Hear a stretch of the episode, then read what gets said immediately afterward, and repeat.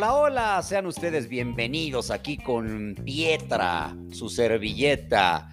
Mi multiverso deportivo me hace pensar el día de hoy en Renato Ibarra, el caso del ecuatoriano Renato Ibarra, jugador formidable jugador, ¿eh? Con él me paro de pie, desequilibrante por el costado derecho, jugador que le vino a funcionar mucho al América desde su llegada en 2016. En ese mismo año fue considerado dentro del once ideal de la Liga MX. Ha sido campeón de la liga con las Águilas, ha sido campeón de campeones, campeón de Copa, un jugador verdaderamente rentable. Sí, con altibajos, sí, como lo tienen muchos jugadores, pero, pero de los más regulares me parece cuando está sano, porque es un jugador de piernas tan fuertes que suele lesionarse mucho esa parte del cuerpo, pero, pero de que funciona como futbolista. Claro que sí, se le recuerda en el Nacional cuando surgió allá en el fútbol ecuatoriano, jugó varias campañas en el Vitesse de la Eredivisie de la liga holandesa y estuvo entre 2011 y 2016, por eso se fijó en el América el América en él para traerlo al fútbol mexicano y realmente con sus altibajos y con sus lesiones, pero, pero sí fue un jugador rentable para el América, pero vino el día 5 de marzo en donde pues eh, se, se presentó una denuncia de Renato Ibarra por un ataque físico y verbal a su esposa Lucely y también estaba por ahí su hermana, la hermana de Lucely, Ana Karen Echalá. La denuncia existió ante Ministerio Público. Se abrió inclusive una carpeta por esta eh, violencia de género eh, que se dio en su casa en Jardines del Pedregal, en donde además Renato no iba solo. Dicen que hubo una agresión con eh, algunos familiares más.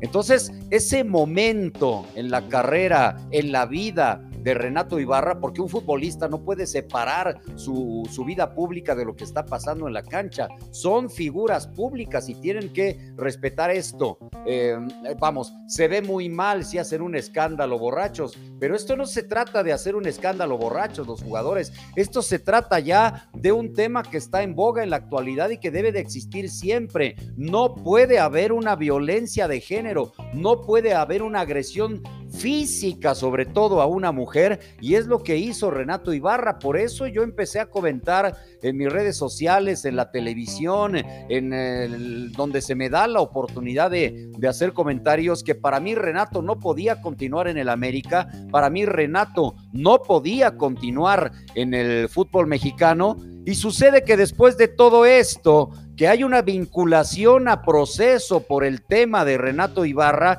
que lo perdonó su mujer, que, que habrá una sanción económica que tendrá que pasar una pensión a la mujer, eso es otra cosa. La golpeó y para mí no tendría que estar ni en el América ni en el fútbol mexicano ya y vayan ustedes a saber si en el extranjero si si lo aceptan por allá, pero yo para mí fue totalmente reprobable que lo aceptaran en el, en el Atlas y que además el técnico Rafa Puente Jr., que tuvo un problema más o menos similar con otros jugadores en eh, Lobos Buap y que lo haya eh, remarcado de manera contundente, ahora diga que Renato llega con la mejor disposición y yo no estoy metiendo en el problema Rafa, yo estoy metiendo en el problema toda la Liga MX, que no puede un jugador como él que agredió física y verbalmente a una mujer dársele una oportunidad sin antes tener eh, digamos que una rehabilitación, de cursos, el mostrarnos que tuvo la intención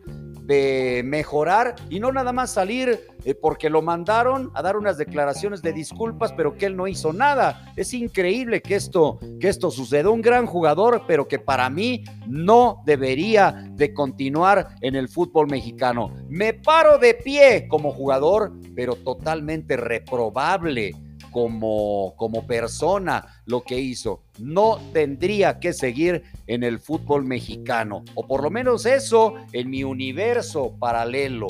¿O tú qué opinas?